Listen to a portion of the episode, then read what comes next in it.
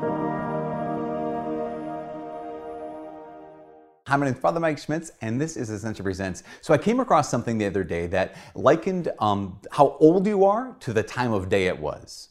To the time of day it was, yeah. So it, it said if you are 15 years old, it is 11. Wait, I'm going to read it. If you're 15 years old, it's 10:25 in the morning. And then it kept going on and kept, I'll read some of them. If you are 20 years old, it is 11:34 a.m. If you're 25 years old, it is 12:42 p.m. So if you're 25 years old, it's just afternoon. And if your life was just a day, 25 years old, 12:42. If you're 35 years old, it is 3 o'clock in the afternoon. I'll jump a, te- a decade. If you're 45 years old, very close, 45 years old, it's 5:15 p.m. 5:15 in the evening, in the after, late afternoon. Wow, this is okay. Goes on and on. Um, if you're 50 years old, it's 6:25. Jump to the last number they give.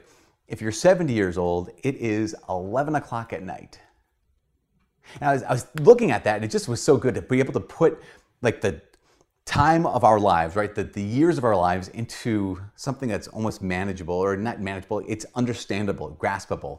Where it's like, oh my gosh, if at 44 or you know 45-ish, it is 5:15 in the afternoon, in the evening, like I realize most of my life, likely most of my life is behind me. And that time is gone now. Who knows how many how many more days or how many more weeks or years I'll, I'll actually get. But what am I going to do with that time?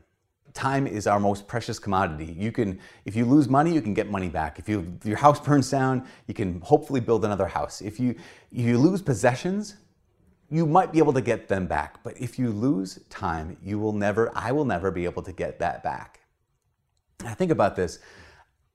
At seven years old, it is 11 p.m. When I was a young priest, I would often do a lot of nursing home calls because I would lived in a town that there were a lot of nursing homes. And it, was, it, was, it always struck me, and not only the loneliness in nursing homes, which so if you have something in your heart, it's just like, you know what, I have a heart for people who are lonely and forgotten nursing home. Like, where are they? They're at the nursing home. Uh, they would love for you to be there. Okay, back to our show. Remember walking through the hallways, visit, making you know sick calls and visiting people, bringing communion, praying with them. But walking down the hallway and seeing how many people, after 70 years old even, just spent their days watching TV, just just flicking through the channels or just watching whatever was on, Wheel of Fortune or some soap opera or whatever.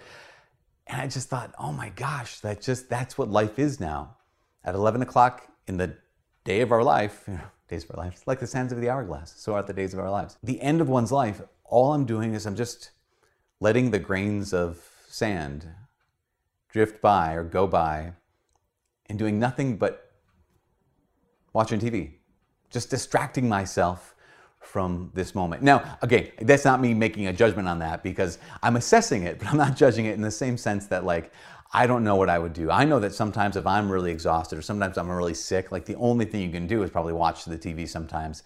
It's like you're wasting time then. I don't know.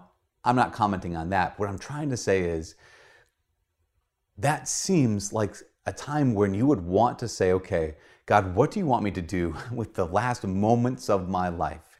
How can I prepare myself to see you face to face?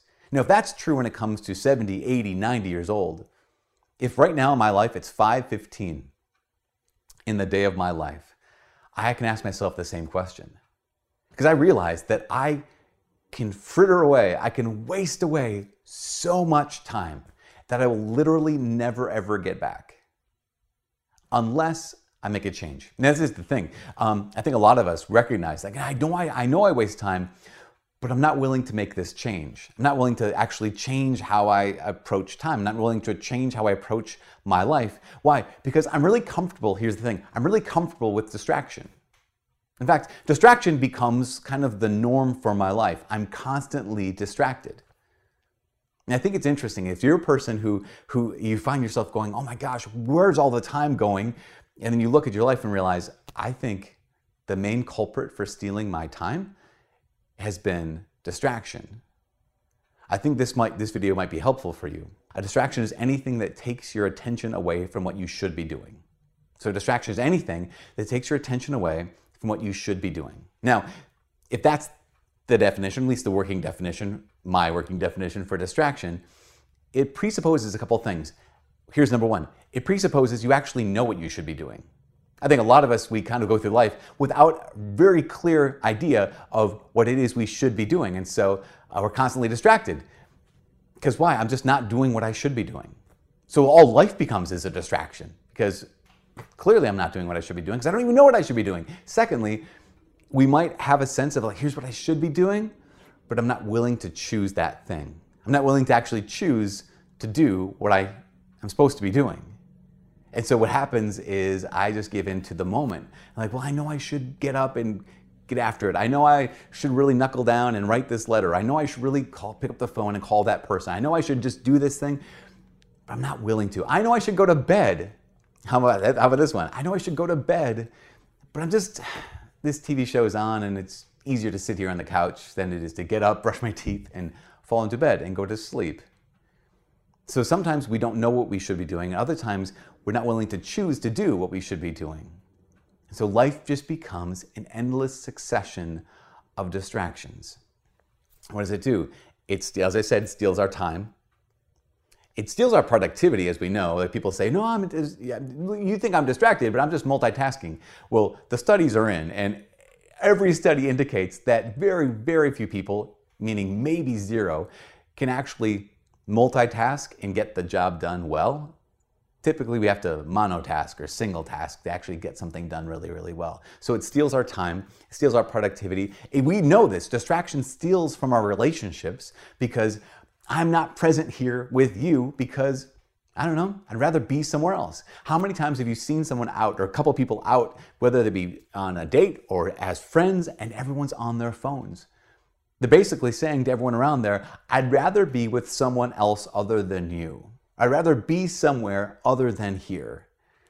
So it steals our time, it steals our productivity, it steals our relationships, and actually, ultimately, it can steal our souls. Uh, St. Alphonsus Liguori, he has this massive quote. It, it, it was a massive quote for me because it hit my heart like a ton of bricks, or I don't know, maybe even a metric ton of bricks. He said there's two ways a person can lose their soul. Two ways a person can lose their soul. One is through mortal sin, which we know, right? I know that's the case. The second way a person can lose their soul, according to St. Alphonsus Liguori, not only mortal sin, but what he called voluntary distraction. Just let that sink in for a second. If this doctor of the church, Alphonsus Liguori, says that the two ways we can lose our souls are through mortal sin and voluntary distraction, and we live in an age of distraction, what does that mean about my soul? What does it mean about your soul? If you and I are constantly distracted, we're not doing what we should be doing. When we should be doing it, what's it say about my soul? Or where I'm um, aimed at ending up, ultimately? If I don't have a clear sense of what I should be doing, then I don't really have a clear sense of God's will.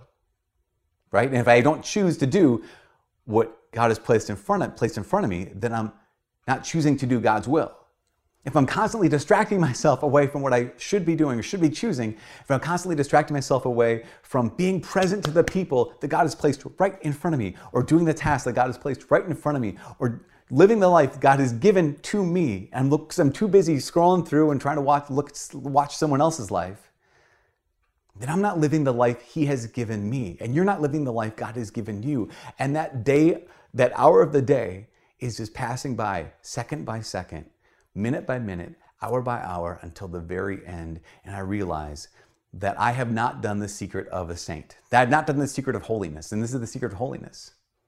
The secret of holiness is to will one thing, right? To choose one thing. In, a, in an age of distraction, in an age of multitasking, holiness is to will one thing, to will what God wills, to love Him above everything, to love our neighbor as ourselves. But if we're constantly distracted, I don't know what I ought to be doing. I don't choose to do what I ought to choose to be doing. Then we find ourselves losing not only our time and our productivity and our relationships, we could find ourselves losing our souls. So here's the thing turn off the phone. Here's the thing when you should be doing the task or talking to the person or sleeping, just to be able to say, I can do that. I can choose that kind of a thing. Why? Because you are made to be a saint. I'm made to be a saint. God's grace is there, which means that you can actually monotask. And when you do that, you're not simply increasing productivity, you're not simply increasing the value of your relationships, you're saying yes to the Father and you're becoming holy. So why not? Why not put it down? Why not do the task right in front of you rather than wanting to be somewhere else doing something else? Why not be a saint? Why not be holy and will one thing? Just a question. For all of us here at Ascension Presents, my name is Father Mike. God bless. Be sure to like, subscribe, and do all those fun things. God bless.